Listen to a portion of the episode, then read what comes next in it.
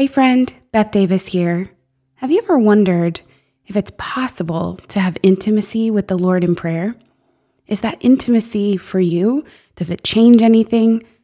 Is God really speaking? And is He speaking to you?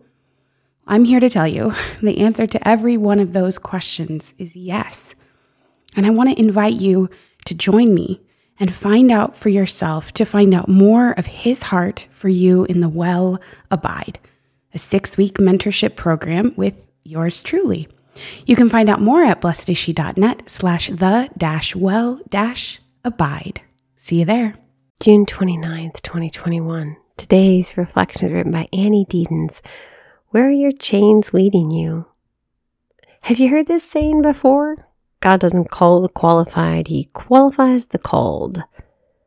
I like the gist of this message, this reminder that the Lord will make a way for us in our vocations and in His will. We may not know the way, but He does, and He'll lead us there. This is what came to mind today when I read about the chains falling from St. Peter's wrists when the angel appeared, ready to lead him out of prison. What also came to mind are the chains on my metaphorical wrists, my weaknesses, fears, and doubts. I pray time and time again for these chains to break off and to be released from their burden and weight.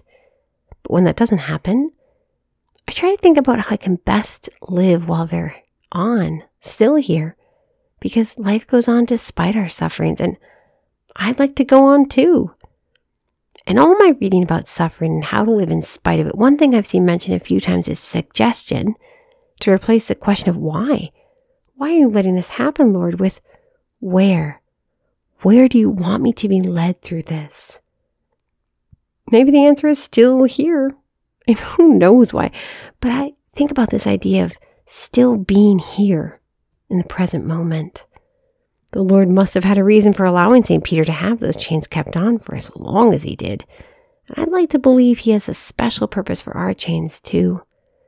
We may not know it now or in five years or ever, but I'd like to try and live like that. Like there's some special purpose for this time, here and now because living like that actually does make the weight and burdens a little lighter. Where might the Lord be leading you through your chains? Lord Jesus, we thank you for this day and for this sisterhood. Help us to see suffering as a gift. We ask this in your holy and precious name. Amen. Thank you for listening. You can subscribe to receive our devotions via email at blessedshe.net slash subscribe. God bless you.